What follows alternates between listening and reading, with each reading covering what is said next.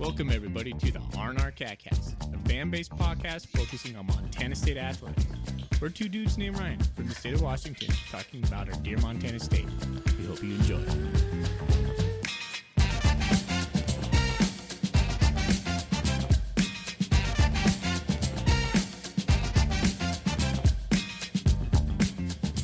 All right, welcome back, Bobcat fans, and thanks for joining us on another episode of the R&R Catcast. I'm here with Tom Stuber again. One more week with Tom. Thorny should be back this week sometime, I guess, but uh, Tom's taking duties.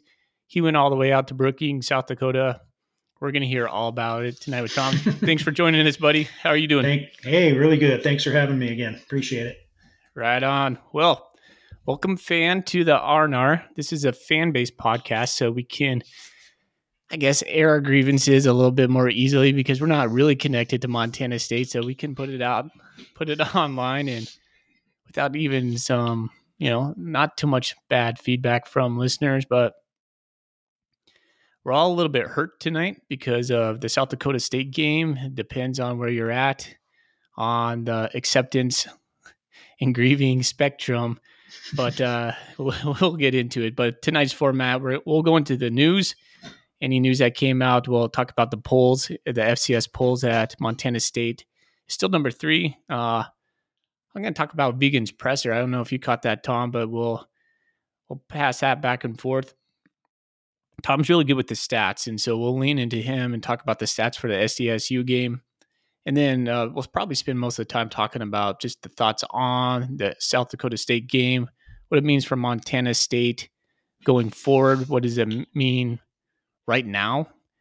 And how does Montana State get right, essentially, in order to fin- to finish what they want to want to do this, accomplish what they want to accomplish this year? We do have a short preview of Stetson.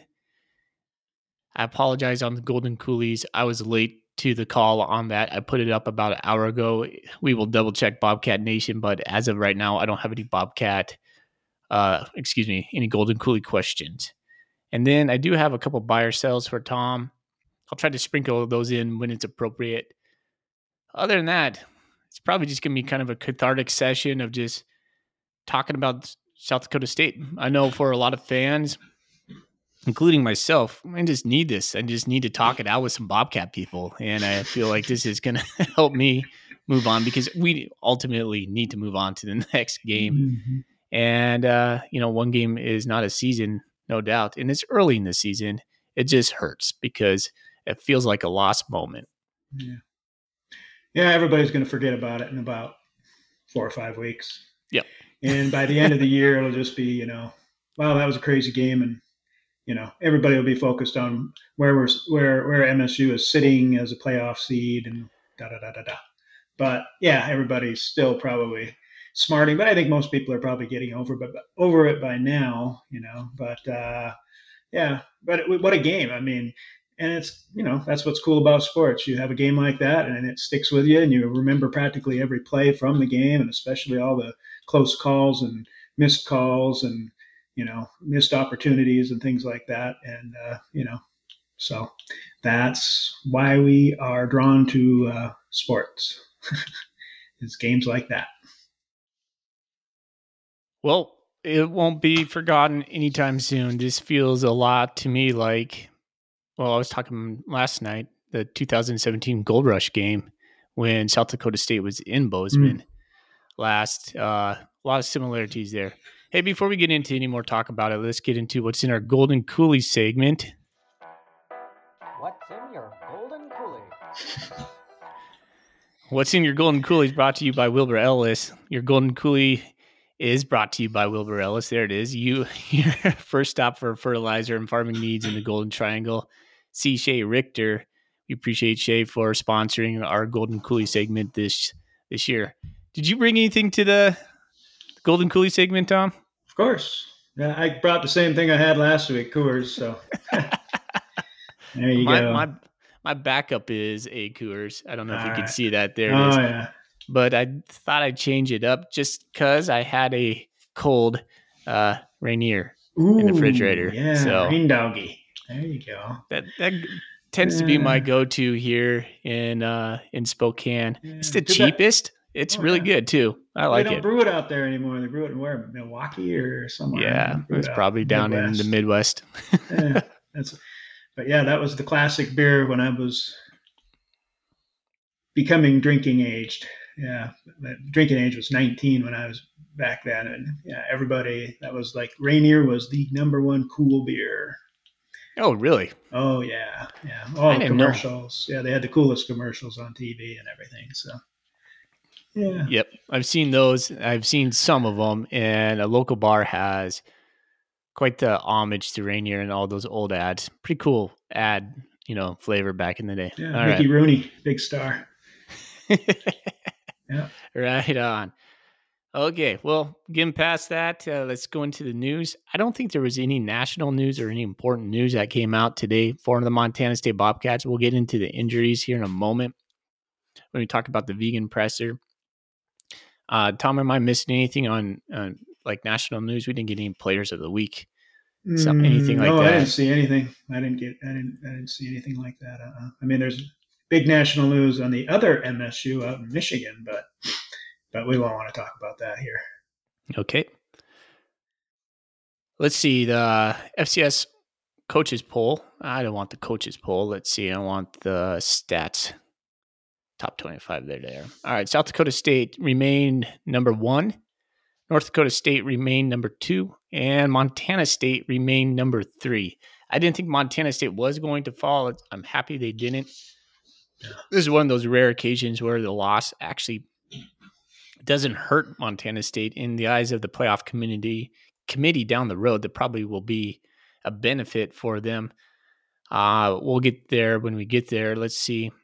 Idaho, who just waxed Nevada, they move up from number seven up to number five. I think that's apropos. Yeah. Sac State is hanging out at number eight. They were number nine. Weber State comes in at number 12. I mean, excuse me, number nine. They moved up from number 12. I think Weber had a really strong showing. I think if I was doing a power ranking between Weber State, Sac State, I would flip flop flip flop those two. Mm-hmm. Montana comes in at number 12, so they're up a spot. And UC Davis drops a spot down to 16. Mm-hmm. And Yeah, they that's, took a uh, big beating from Oregon State. yeah, they sure did. They were way, way behind at halftime. I can't remember what it was, but yeah, they. But yeah, but Idaho, yeah, Idaho had a nice win, and and uh, you know Nevada has lost. I don't know how many games in a row. They're not very good, and, but they put a you know a big beating on them instead of just nipping them. You know, so they were obviously impressive. So that's a good good win for them, and they deserve to move up. I teach with one of their um, defensive linemen's dad, and he was talking to me that uh, Idaho has trouble running the ball. So I'm wondering about Idaho right now. If- Are they a front runner, or can they sustain this? Well, we all know that you need to run the ball. I haven't, you know, dove into their stats or anything, so Yeah. I'm not gonna go too deep on that. But interesting Yes. team.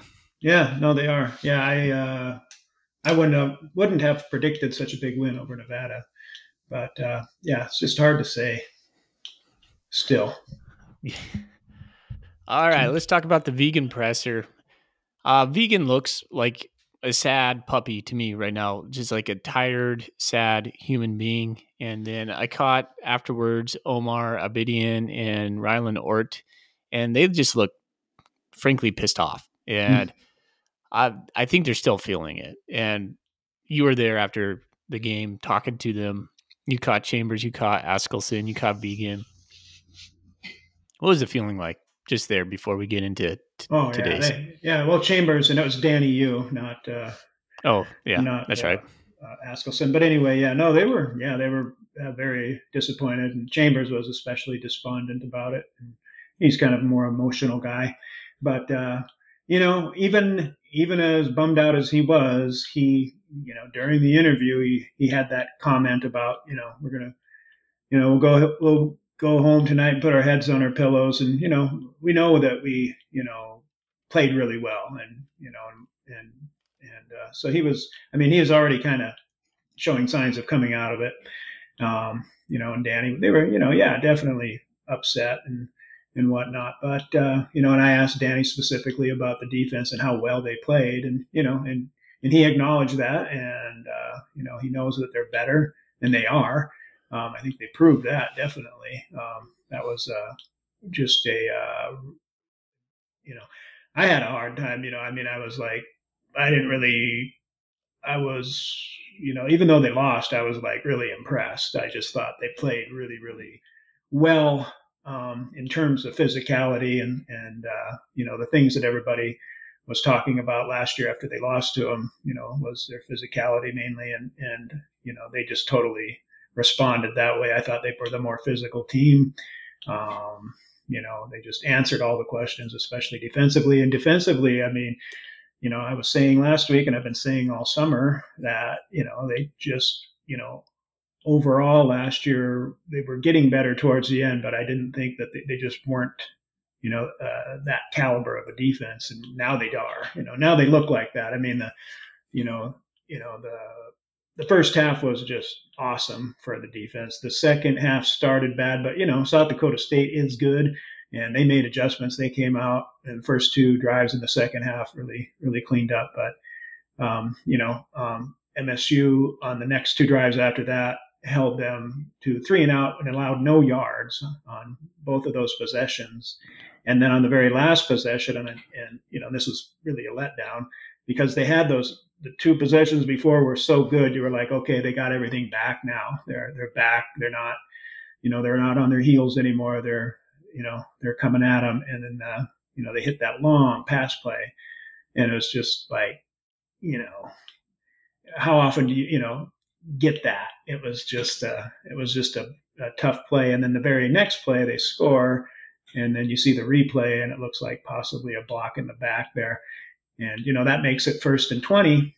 And who knows if they even get a first down? And uh, they're only down three. They had to try a really long field goal or try to get a first down. So you know, one one little play like that that gets missed. If it if it was in fact, maybe I, maybe I don't know the rule right, but it looked like a block in the back to me. But whatever, yeah, they were bummed out, and you know, Vigen was bummed out, and but you know, you know, these guys have been playing football for a long time. They've had tough losses, and they, I, I believe they know how to deal with them, and they're not gonna, you know, a day or two, and it'll be a distant memory. I think. I don't know about that, Tom. This kind of feels okay. like a de- yeah. I agreed with everything you said up until that very end, where they can kind of just forget about it. To me, this yeah. game felt like a defining moment for Montana State. In a, in a way, it was. I think this this game buoys hope and concern at the same time. Hope and questions is probably a better way of uh, putting that. I mean, you said so much in there. There's the defense right? Um, hold on, we're going to go free form on this, and I, I want to take a little bit to the plan. I want to go back to the presser real quick. Uh, I want to say kudos to whoever was asking questions. I know Victor Flores. I'm not familiar with the other guy, other guy's voice who is asking questions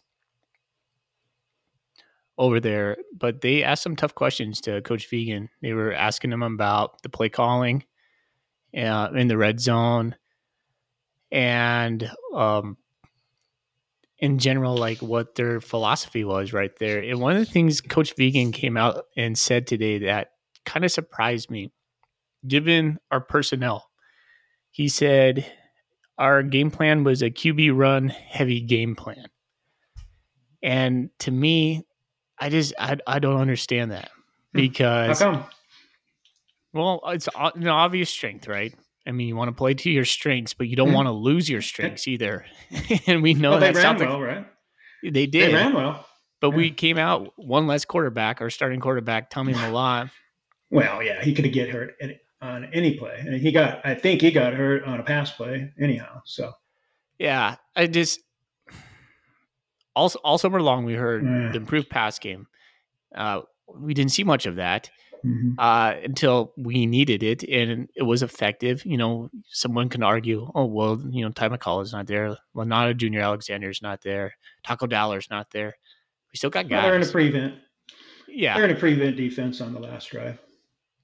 I'm just saying, you know, Coach Vigen took a lot of the, those hard questions, and he basically said we had a QB run run heavy game plan, but in hindsight, we probably should have been a little bit more balanced.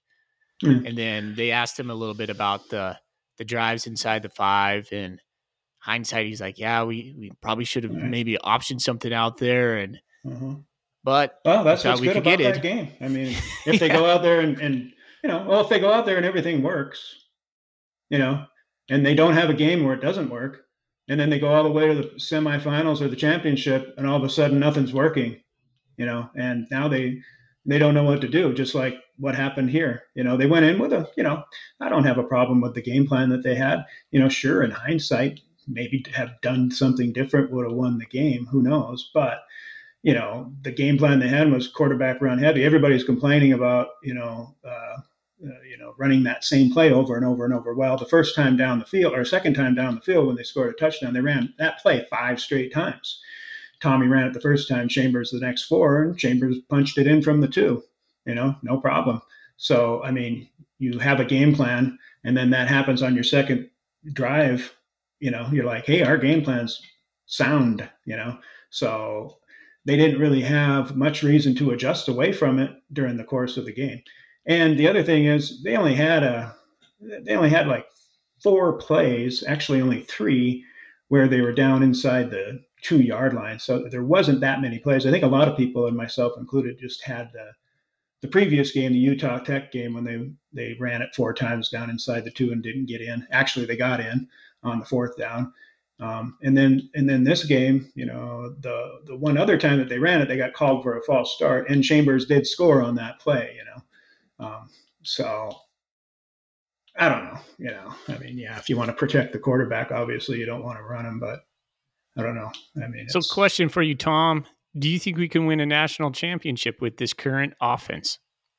Oh yeah, for sure. I think they can win a national championship because, like I said, you know, going way back, I, you know, there's two things they needed to get better at. You know, one or the other is, would make them a, you know, a, a contender if they could become a more effective passing team, or if they could get better on defense. But I always said that I would prefer. I think it's. I thought it was harder for them to get better at, you know, get all the way up there on defense than it is for them to. I thought it would be simpler for them to become a little bit better passing team. But as it turns out, the defense is up there, and I'm like, you know, and I'm like, that's the thing. If they can play defense, because defense blends right in with your run game. I mean, that's that's a perfect match. And so, uh, yeah, if they're going to play defense like they did all year, if that's really what they are, if that wasn't some kind of fluke or something, then yeah, they're going to really play well. I was looking at them as a nine and two, and I was leaning more towards eight and three than I was ten and one this year. But mm-hmm. after this game, I'm leaning more ten and one than I am eight and three. You know, I'm still okay. sitting nine and two most likely, but ten and one. But yeah, defense is just yeah, that's the thing. And I mean, if they, I would take that over a pass game anytime. So this game buoyed hope in you. You're. Yeah. Okay. Big time. Yeah. Well, I think both can be true. I think, and I want to talk about the defense. I'm on, I want to isolate that as a main topic for a moment, but I do think Montana State does have a better passing game. I just don't think we call the plays to do it. Either that, mm. or when I was watching it, and I might be wrong, that Tommy was just reverted back to Tommy mode. Mm-hmm. And when I when I say that, I think a lot of our listeners know what I mean. It's just mm-hmm. like one, two, check. I'm going to run. I'm instinctual. Yeah. Where well, I think coach wanted him to, you yeah. know, see some, see some things develop. Sure. And maybe they, you know, they, they went back and watched the film and I don't really know what to look for. But the thing is, everybody, everybody has to keep this in mind. South Dakota State's really good.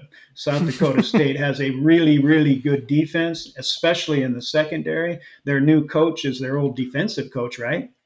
Wasn't he the yeah. defensive coordinator? So, you know, yeah. So I'm like, you know, I, you got to expect that they're going to be good on defense. They know what MSU wants to do. Um, you know, and they weren't sleeping. They heard people talking about MSU wants to be a, a better passing team. So, but they keyed on uh, they keyed on Tommy and they keyed on Chambers and they keyed on their reads. You know, they were watching Tommy and watching Sean, And when they were, you know, RPO, they, you know, they knew it was RPO, and they, you know, they knew they might pass, and but you know, you might, you know, people need to also watch the rewatch the game and watch how covered the receivers are. You know, I'm sure they did miss a couple open receivers, but you know, and, and I noticed this last year too a lot is, you know, our receivers would, you know, they would be set up to pass and be looking to pass and just hardly ever anybody getting open. The guy that I used to remember last year getting open on that was Cleveland, Cleveland Thomas. Yeah. But, uh, you know, and, and yeah, we'll talk about the catch he made too in a little bit. But yeah, you know, I mean, yes, South Dakota State just, you, everybody's got to keep in mind they're really good. They're a very So I- I- defensive team. And MSU played better offensively. I mean, goodness grief, they what did they have last year?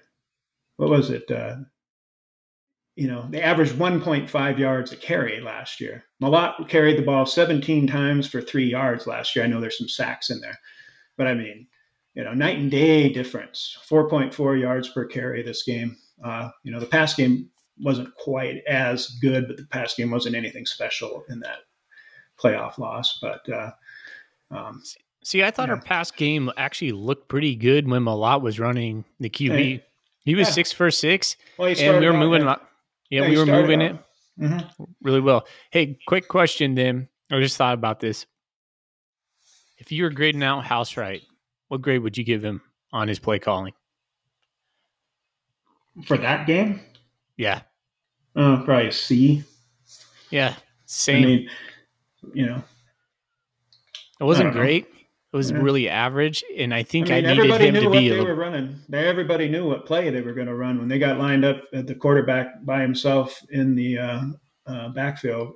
Everybody on the planet knew what play they were running, and so you know that was bad that they just didn't have you know anything. I mean, you know, just a couple times, even if it's just go out and drop drop straight back, sit in the pocket, and throw the ball twenty yards out of bounds, you know, way down the field, and have your receivers run way down the field or something. Just anything, you know, to Yeah. uh, you know. And they had a few uh, second and ones, you know, where they could have done something like that. Hey, it's second and one. Why not? You know, why not burn a play here? You know, let's just go go for it and look and see if this guy gets wide open 20 yards downfield. We'll chuck it to him. If we don't get it, we'll go for it on third down. But oh well, you know, hindsight's 2020. So So Tommy hit a play fake into a naked bootleg, and they all bit. mhm. But South Dakota State had our receivers covered, but that had huge potential, and I didn't Mhm. see it the rest of the game. I was like, "Holy Mhm. cow!" Yeah. you know, he faked the dive and then Mhm. bootlegged out. It was beautiful. I, I want to Yeah. see more of that.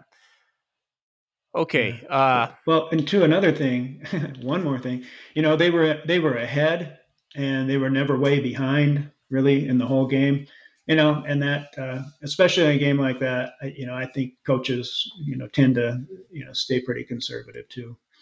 You know, you start falling behind, then you start opening it up a little bit more. Or if you get a good lead, you can relax a little bit and try some different things. But it was a it was a tight game the whole game. I thought Montana State brought the muscle. We out physicaled them in a lot of ways. All the offseason work was proven out there. Kudos to Montana State. I thought our offensive line dictated terms when we needed dictated terms. I was really impressed the way we were able to run the ball 211 yards mm-hmm. was as advertised and I we just we we didn't break one and that was I, was- I always was surprised on that. It would seem like we would get a couple eight yard runs here and there, and we were just one tackle away. Credit to Yeah. South Dakota State. They're I didn't like them because they were just like taunting a little bit, but their uh their strong safety and their free safety were excellent tacklers. Excellent Mhm. tacklers. They were everywhere Yeah. on the field. Uh yep. I don't know, man. Yeah, just so much stuff to go into. Hey, let's talk about the stats though. Okay. Let's get into the stats. Yeah. Well, um, you know, the the big one for me was like, yeah, the you know the South Dakota State. It was like a, a Dr. Jekyll, Mister Hyde for them, and I guess us too, or for MSU's defense too, because they, uh, uh, you know, they had three they had three touchdown drives. They had nine possessions, you know, three touchdowns. The three touchdowns, the two of them came right out of the half and uh, you know they made some good adjustments probably there. Uh, went in and uh, uh, you know made some plays, but you could see during those two drives that MSU was slowly getting it figured out. They were slowing them down. I mean, they started out the first play, the second half got 26 yards. I think the next play was, you know, double figure yards, and the next play was close to that. I mean, they just chunk, chunk, chunk, got right down the field, and then it, you know, didn't. I think it was a. I can't remember how many play drive. What seven? Yeah, seven play drive. And then the next next drive started on their own five, and they drove it all the way down and scored again and missed the extra point. But then, uh, and you know, and I was kind of like, oh great, you know, they played so good in the first half. These guys made some adjustments, and now they're just going to motor down the field every time they get the ball. And MSU, you know, then in the meantime, Tommy goes out, and then MSU is just sputtering on offense, and the defense comes in, and this is. Yes. This to me is just as important, if not more so, than the physical nature. Maybe, well, you know, I shouldn't say it's more so, but just as important is the ability to be resilient and the ability to, you know, pick up the whole team with your level of play. And so they go out there and they're like, you know, I don't know what they were thinking, but if I was able to think for them, I would be like, you know, man, the offense isn't doing it. We got to do something. We got to be able, we got to get it going and we got to stay focused. And I asked uh, Danny Yu about that. And he just said, yeah, you know, we got on the sidelines and, you know, everybody just told each other, you know, it was that basic theory is stay focused on what you need to do. Don't try to, you know, make plays for somebody else. Don't go hunting to make a play. Just stay in your gap and you know keep keep doing what we're supposed to do and stick with the plan. And they stuck with the plan and it worked.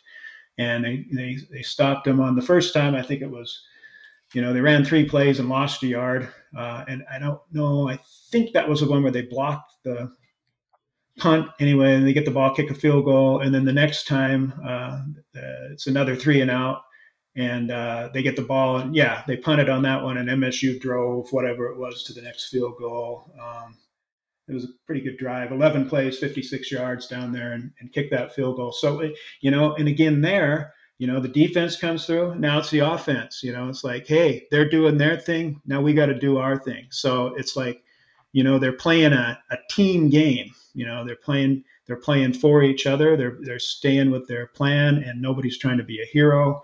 And you know, and that was the result. So they tr- took a game that looked like it was getting away from them, and yeah. they, they hunkered down and and you know did it. You know, and that's just great resilience. And they responded, and they they got that done. They got the lead, and then boom, boom. You know, those two plays. Uh, you know, was it was uh, just unbelievable to me. I was just like, I was just shocked, you know. They and I was like, okay, they pulled off that bomb. All right, you know, yeah. they got that. That was a perfect pass. You know, he wasn't, ter- you know, Dowler didn't get beat too bad on the play. He was able to make the tackle right on the catch, but you know, he was there, but it was just a perfect pass. And uh, can I and ask you the, something about that real quick? Do you think we should have been in a prevent defense instead of man coverage there? Well, you know, they only needed a field goal. You know, yeah, so, so, that's what I'm thinking. I'm thinking yeah, we should have been like in quarters or prevent defense in order yeah. to kind of limit the big play, yeah. make them chew up the clock to get down to the field goal position. Maybe I don't know. I've been racking my brain on this. Mm-hmm. I, well, I'm so, always, uh, you know, when I when it's the heat of the moment, and you're watching the game and it's right, you know, live. I'm, you know, I'm more like that. But then after it's over with, like, you know, it's been a couple days now, and I'm just kind of like, you know, I hate second guessing coaches, and they got a better feel for what the hell's going on. And and I also factored in that you know we're trying to keep them out of field goal range. We don't yeah. want them. MSU doesn't want to allow a field goal. You know, it isn't. They're not. You know, it's not a touchdown. You know, it's not a touchdown that, that we're defend that MSU is defending first. They're defending the field goal first. So I think you play a little bit tighter coverage that way. But you know, totally didn't work out. And you know, of course, they had that play with the possible block in the back and could have been a first and 20. And I think it would have put them back around the 45. So if they didn't get a first down, they'd have been around the 30 yard line and kicking a 47, 48 yard field goal to tie it. But as and was, he just missed that PAT right before that as well. Right. Yeah. So he was thinking about that. So anyhow, who knows? Maybe they go for it on fourth down. I don't know. But however, whatever, however, they got the touchdown. And again, you know, a minute 23 and MSU, you know, this is something I, you know, been trying to say ever since the season got over is like, what's MSU going to do in the fourth quarter? You know, and they're in a game in the fourth quarter and they're down 14 points with, you know, six, seven minutes to go and they're, and all they got is a run game. What are they going to, you know, what happens then? They're just going to wing it around. I mean, they got the big play last year against NAU, but I mean, they just don't have that kind of offense. And there's a minute 23 or a minute 30 or whatever it was to play. I think it was actually a minute 30. But whatever, they go out there. First play, I think, was a penalty. They got called for holding. So there's a minute 23, and they got 10 more yards that they got to go. But Chambers was just, I think, I mean, that was the most uh, heart and uh, it's just, uh, you know, the amount of courage or whatever you want to call it that he had on that drive. He just carried the team. He really did. I mean, it was just a, really a sight. Uh, you know, he ran one time for 13 yards and a first down. He he threw a perfect pass to Trimble, who couldn't come down with it down inside the 10. You know, that was one of the oh. first plays. You know, um, and uh, Miss Jared White. Yeah, he got, but he got. Uh, you know, he got it down there. You know, they got it all the way down there. Got Pickering, and they got you know nine seconds to go on the 19 yard line. They had one of their many false starts, still on the 24. And then he throws that pass. That was just a beauty. What a, a great play on both ends, a beautiful pass. And he was not over the line of scrimmage. He drug his foot. It was still on the 24 when he threw it. So he wasn't over the line of scrimmage. And he, uh, you know, he completed the pass. And you know, people will argue about it for all eternity, whether it was caught or not. But, you know, just the, that, you know, just that effort, though, in that situation, in that game, that was uh, really, you know, a a good thing for MSU. Now, whether that drive and how they how they ran their offense during that drive is going to carry over into anything, who knows? But uh, but it was uh, really a, uh, quite the sight for Sean Chambers. I thought it was his, one of his best moments as a Bobcat, even though you know it fell everything didn't come through for him, but it was uh, quite a deal. Lots said right there one of the things I think you should write a story about. Go back to what you said about them picking up in the after the third quarter. The Jacks had 153 yards in the third quarter. The Cats had 18 yards. Mm-hmm. You're right. You were looking at this going, here comes again. We're just going to get bulldozed. Mm-hmm. But we didn't. Our mm-hmm. defense mm-hmm. came back and we got, like you said, a couple three and outs. And that was so encouraging. Mm-hmm. I, I thought this was Garza's best game mm-hmm. as a in as a Bobcat. Well, obviously, yeah. Well, the defense just looked like their their spacing in the gaps. They were they were just they were just assignment sound, mm-hmm. and I really liked what I saw from Polidor. I think oh, yeah. he's just hitting oh, his stride oh, at the yeah. safety position. A great game, yeah. Well, good point. Wow, yeah, he he put some hits on uh, on their quarterback and a couple other guys too. But yeah, and he he played really well against Utah Tech too. I mean, that guy has got to be the uh, the number one. Uh, uh, you know, everybody's talking about you know unsung. I don't know what that thread's called, where people are trying to predict who the player is going to be that comes out of the woodwork. And so far on defense, it's been Polidor for sure. He has really played well. Another guy that's been playing really really well that people haven't been talking about too much is McCade O'Reilly is really playing well at linebacker. I mean, they've got three guys that are just interchangeable there. That's that is a big thing for MSU because yeah, they they didn't know for sure just what that was going to look like with a new player in there. So so yeah, but great. Yeah, that's I'm glad you brought up Polidor because man, yeah, he has been a stud. Holy cow. I like what I see in the time blitzes, Rylan Ortt's blitz on mm-hmm. and sack in the first series or 1st mm-hmm. or second series right there. Yeah, that was a big statement. That was a big statement. I huge. Thought. That was early in the game, and he made that hit. And you know, in South Dakota State, when they first got the ball, I mean, they stopped us three and out. They get the ball and they're driving.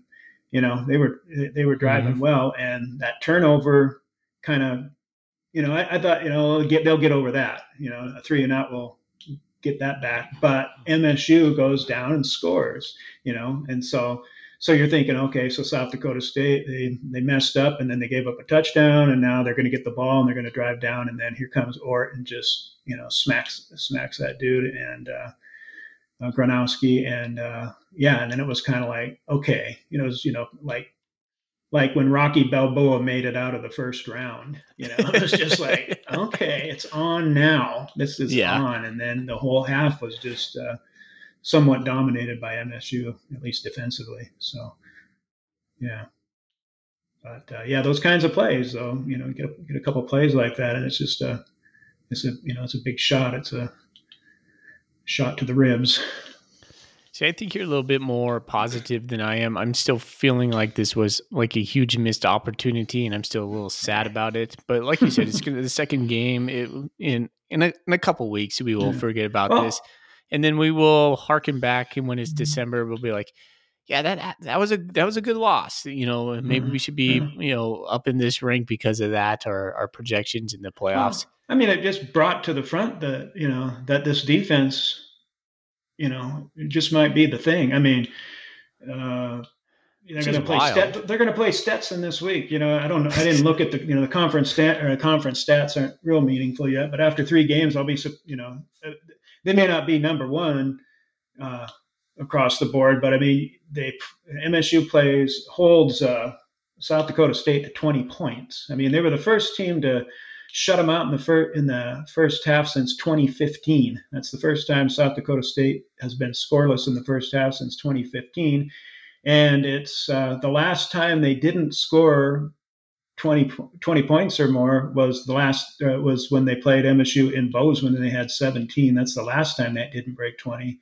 And then you go back to 20 uh, against an FCS team, and then you go back to 2020, and they had a they had a couple of games in there during that COVID thing where they they didn't hit 20 but you know i mean this is a you know msu did some some pretty big things in this game and so uh yeah i think uh i mean they got other than a win they got a lot of what they wanted in this game So I think I know what you're going to say on this. Buy or sell this loss over SD this loss to SDSU over a beat down to a lower level FCS opponent.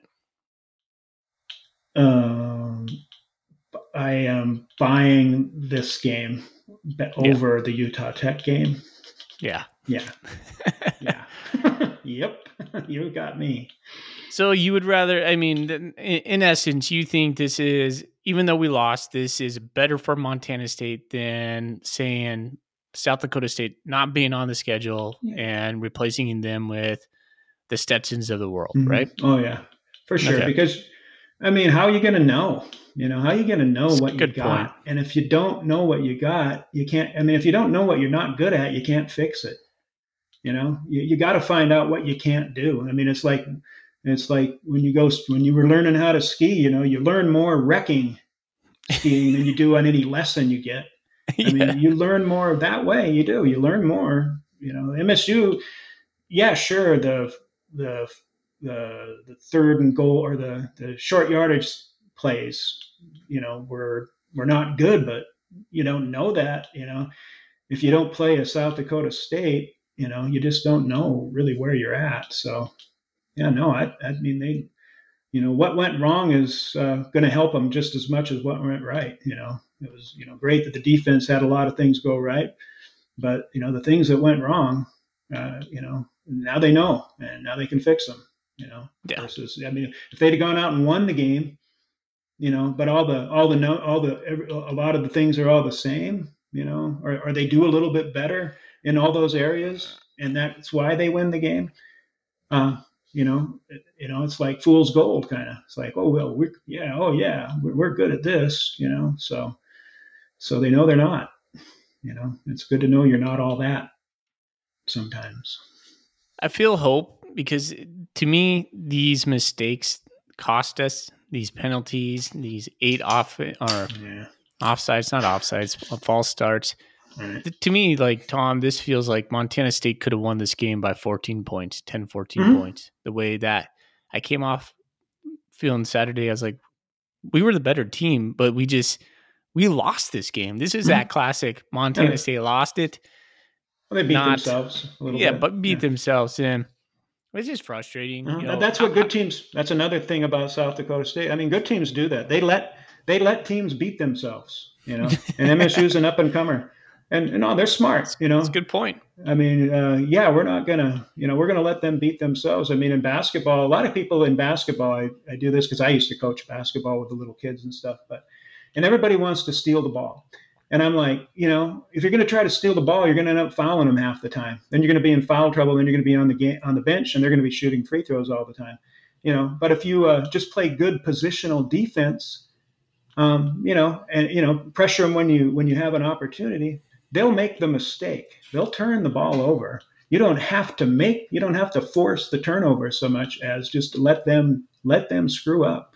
You know, but uh, South Dakota State's just a savvy team. And, you know, MSU did beat themselves. But the other thing too is, yeah, uh, nine false starts. I mean, yeah, that's really bad. That's also a huge anomaly. You know, I bet there wasn't another college, high school, pro team in the whole country, even the 0 and 10 teams from last year. None of them had nine false starts. I, you know, that was just weird. Um, and so I, you know, and like I would rather have to fix something like that than like have to retool my whole offensive line after the first game. That's a good point. But that's a good point.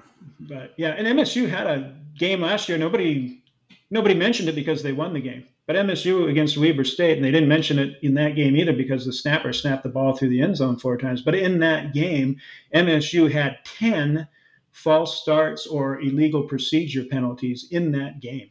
I remember. But nobody that. even talks about it because hey, they won. You know, so who cares? And that's that's. But that goes back to my point. You know, you win the game, and uh, you know you think everything's okay because you won the game, and it's like you know MSU. You know, the coaches obviously saw that, but they didn't do that again the rest of the year. But but uh, yeah, I don't I don't anticipate that being like a perpetual problem throughout the course of the season. You know, and they were amped up. This is a huge game too. Yeah. You know? And and I'm you know, and I'm like, you know, and I've heard people grumbling about the fact that, you know, the some you know, not every refing crew calls those kinds of plays that close, you know, and they apparently, you know, I think uh, South Dakota State had a had a few false starts themselves. So, you know, it might have been a, a combination of things there. So here's my worries is this to me feels like a culmination of effort. So last year, the exit from the playoffs focused intensely over the winter, getting faster, getting stronger, getting bigger to mm-hmm. face these guys again. Now that's gone. But the whole season's in front of us. But mentally, these guys have to be stronger than you and I. And Coach Vigen, you know, and coaches in there say, okay, now we got to turn the page. Stetson's coming up, mm-hmm. an overmatched team for sure. That that benefits us. But then, you know, we're going to Weber the That'll week after that. That'll get your attention. That'll get your attention right there. Mm-hmm. It just feels like a culminating event and then you're like, okay, there's a letdown. So how does Montana State navigate this letdown? How do they refocus? How do they reset? As Coach Vigen was talking about in his presser today, that's going to be a big deal to me. Is there really? Is there any questions you have for me on this game, or any direction you want to talk about anymore on this game? South Dakota. Yeah. Nah. I'm done with South Dakota. Yeah. well, I mean, at this point, I was just in this conversation. I'm, I'm like, okay, I think out on South Dakota, man. I'm ready. you made the trip. Did, did you drive Ooh, that whole way? That's another reason I'm burned out on. So I drove by myself the whole way. Yes. Oh man. Yeah, and Ooh. I had to stop in Bozeman and do some work for a different job on my way down there, so that slowed me down. I didn't get to Brookings until 10:30, so I left Helena at seven. Got there at 10:30. Of course, I lost an hour and you know, and I'm usually a pretty slow driver. I usually take it easy, but I was like, man, I am, and then the road is just a straight line from Rapid City to the turn off to go up to Brookings. So I was, I was a little over the speed limit doing that. and then after the game, I was like, there's no way I'm spending the night here and then trying to drive all day tomorrow. So I took off after the game and got on the highway and drove till 2:30 in the morning or so, and then took a little nap and then got up at about seven and and busted home and got back here at three thirty, four o'clock. But Jeez. yeah, I was out on the road a long time, and then there's nothing to do in Brookings. And you had to spend the whole day there sitting around waiting for the game.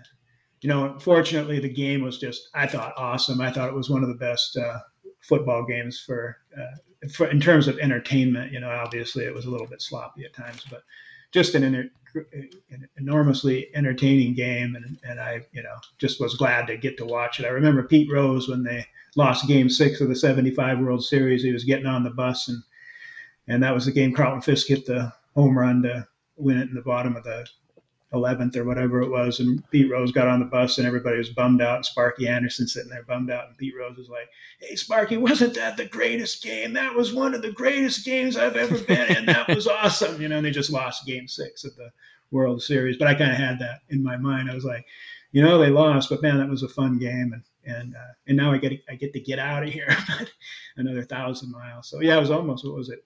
I count 1,874 miles. So yeah, two two shots. how was it? How was the stadium? How was the crowd? What did it Oh, feel oh, like? Nice, nice place. Really, from the outside, when I drove up, I was like, "Wow!" They have a huge scoreboard, and on the back of the scoreboard, you know, it says "Welcome to whatever" and 2022 national champions written across it. And then the main grandstand looks really impressive from the outside. You know, they got a smaller thing over on the other side, but it's really uh, in person compared to watching them games there on TV. It's it's really you know it's it's like this in every stadium, but it's just more compact or whatever. You know, it's Mhm. cozier when you're there. And so, and yeah, the crowd turned out. It was the second largest crowd in stadium history.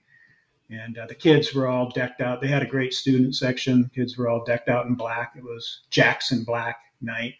And so, yeah, they they did pretty well that way. Their their marketing or whatever you want to call it, their the show they put on on the sidelines and the things they do were were way way behind MSU. MSU's really doing a good job there. They are they were kind of hokey, some kind of goofy things. They had an auction at halftime. Auctioneer got out there and started auctioning stuff off and doing that. It was the They, beef bowl. They were Yeah, auctioning it off was- cattle, yeah, weren't they? yeah, something like that. It was really it was it was corny, but that's uh, that's South Dakota, I guess. But uh, yeah, but I mean, yeah, it was pretty cool, and you know, they had a lot of fans. I, their fans don't bring anywhere near the energy of MSU or or U of M fans. Um, you know, the stadium, the fans just. I mean, they're into it, but I mean, and MSU took them out, took the fans out in the first half big time. So, um, but yeah, pretty neat experience. I was, I'm, I'm glad I went, but I, next time I'm not driving or I'm gonna get somebody to come with me to share the driving or something. so that was going kind of crazy. Yeah. All right. Well, I'm ready to put the this game to bed. Yep. It was a moment in time. It was it was it could have been a defining moment for Montana State. We could have been talking about Montana State being the number one team in the nation tonight, Yeah. but I don't feel like we're too far off. To me, in kind of summation, Ah, I think we you're right proved to be. Yeah, exactly. We uh we held court. We had the those those those pesky pesky um, false starts and the penalties. I mean, the the what if game is strong on this one, right? Like the Mhm, what if, and, and you don't want to live in the what if land because there's what ifs on both sides of the ball. Mhm. But Montana State showed out, and that was a great game, as you said. Well, it was a fantastic just football game, but just to highlight FCS football, it was an amazing game. Yeah. And I'm just proud of our boys. I'm always proud to be a Bobcat. And now we got to move on. Now we're going to play Stetson, a team coming from Florida. I, I Uh-huh. had no clue. I had the Stetson Hatters Oh, from yeah.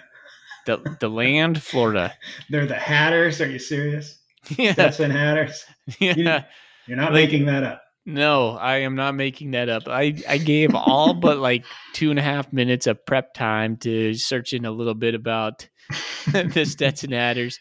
Hmm. What I know about them, Tom, is they've won both games against two NAIA schools, Hmm. Oh. uh, the University of St. Thomas and the the Tommies out of Minnesota. So oh, that would really? have been They're pretty good. Yeah. yeah, they're pretty usually good. a pretty good team. So they that was a double overtime game, 34-33.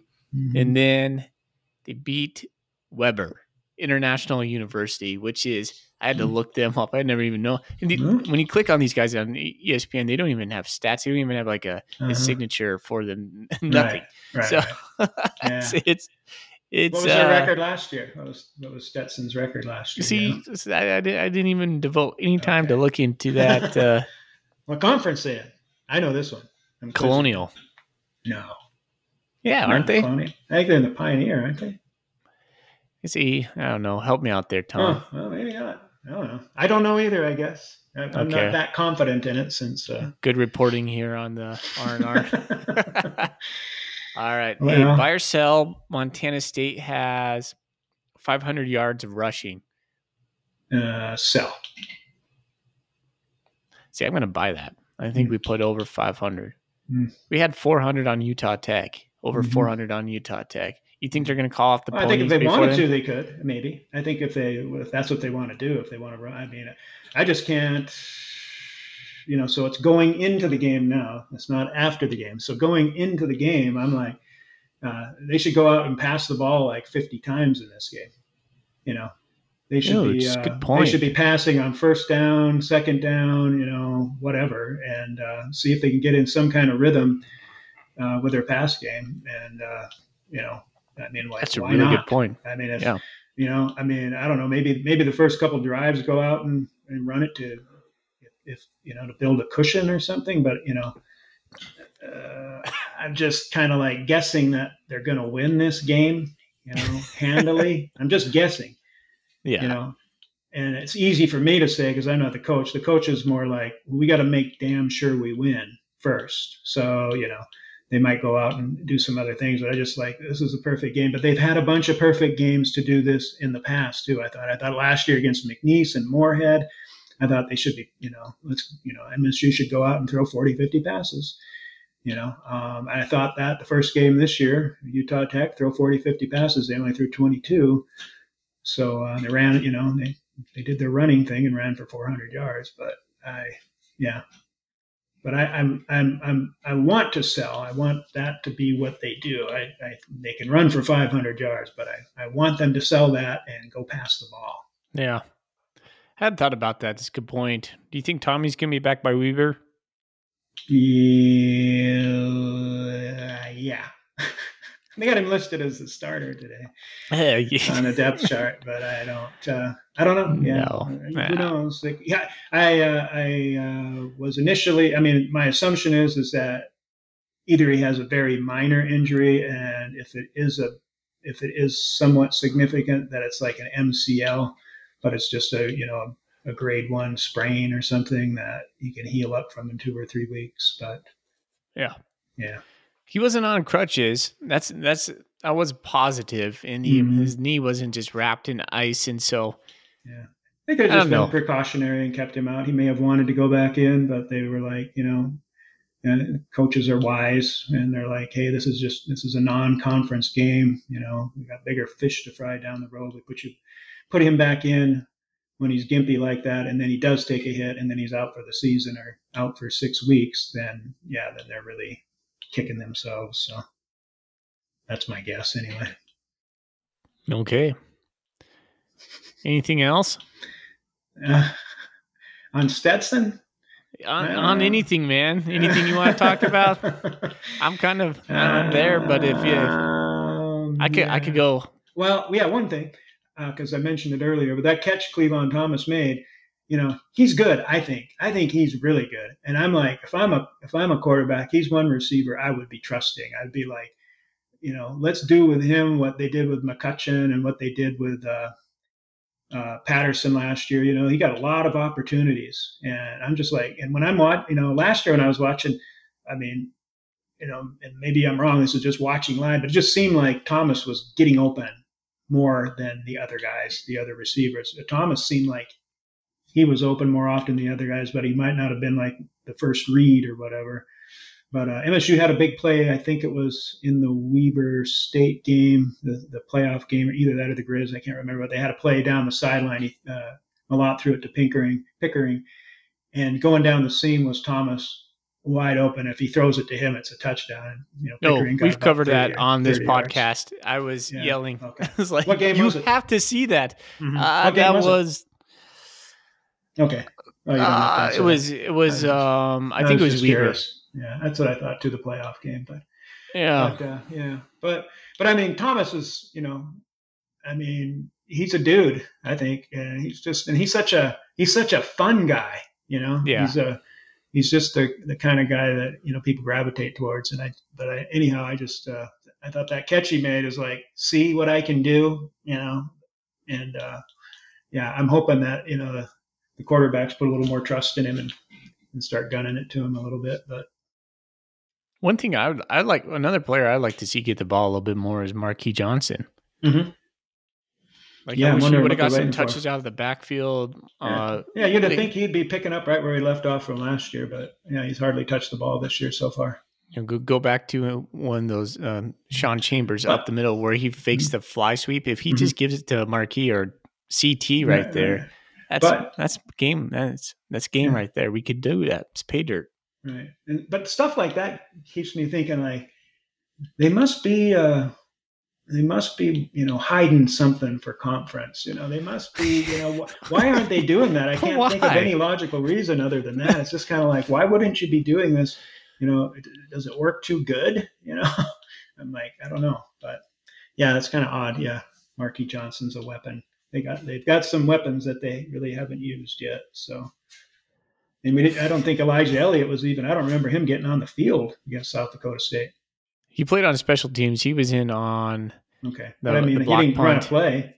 yeah. He he wasn't in No, on he an didn't. He didn't play. even get a touch. Scottre Humphrey only got one touch. hmm I mean, Julius Davis He ran. ran really well. Yeah, man, he's got some pop. he's good. Yeah, Yep. he's good. All right. All right, Well, what's next? you know, that's all I got. Uh, Mhm. I was just checking Bobcat Nation, and this is my fault. There was no Uh, Golden Coolie questions. I am sending out a Golden Coolie to a, a, a listener. Oh, we do got one. Colorado uh, Cat. I right. Just hit refresh. Colorado Cat's always good for a good one. If Tommy's out for an extended period of time beyond Stetson, what do you think our offense looks like? Hmm. Who goes first, me or you? I'll go first. All right. I think they will run a dual quarterback system. I still think uh, Chambers will be the number one. I'm not convinced Jordan Reed will be the third just because of what we like to do. I've been toying around with Chance Wilson being the the the little cat in this system. You're shaking your head. Yeah, you're probably right. Uh, that's mm. I'm I'm just said I was toying. I'm not convinced. I'm not convinced. Okay, yeah. I, You- I still think we run a dual quarterback system, but I do think you will see more pass in general if Tommy was in or Tommy's now out. I I still think we're going to see a more balanced attack. Coach Vigen was talking about that today. He's like, we need to have a more balanced attack. Until they prove it, until they actually show it, I'll be like, mm-hmm. okay.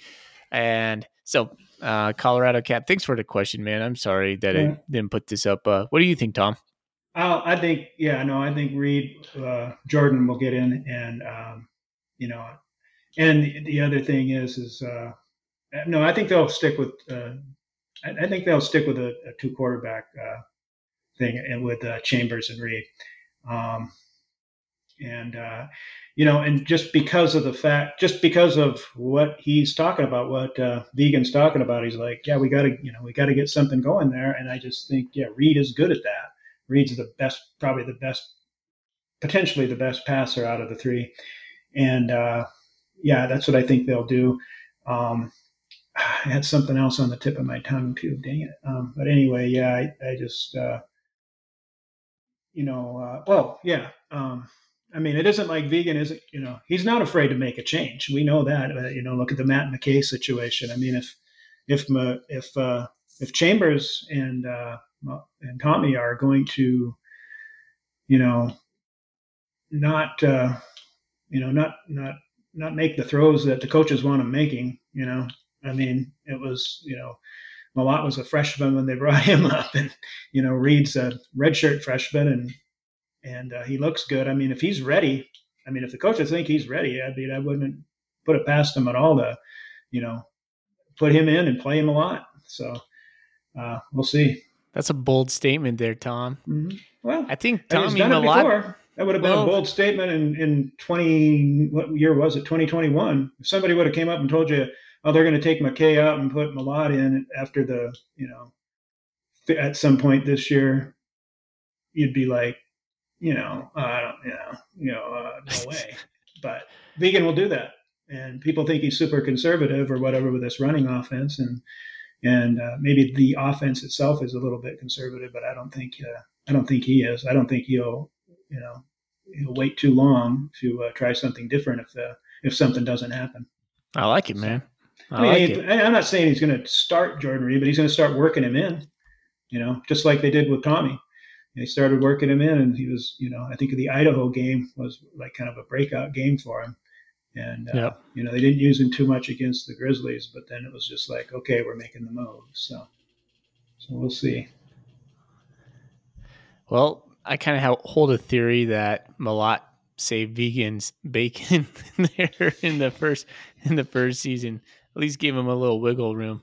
How Tommy just propelled the team to the national championship, made everybody feel a lot better about Coach Vigen after that shellacking we took in Missoula. So Yeah, I don't know. I was just thinking maybe Coach Vigen feels uh I don't know, not a connection, but I'm missing the word, just a an allegiance to Mellott, essentially. So I'm not Mhm. sure. Anyways, Yeah. good point. Good stuff. All right. I think we're good, Tom. Hey man, right. thanks for doing what you do and Well- being a good guy and coming on the the catcast and just uh your perspective is always welcome here, buddy. All right. Well, anytime you want me, just give me a call. I'll be on your show anytime. I like doing it. right fun on, time. man. Okay. All right, gotta give us a one more go cats before we get out of here. All right. Go rock and R. No, go cats. go cats.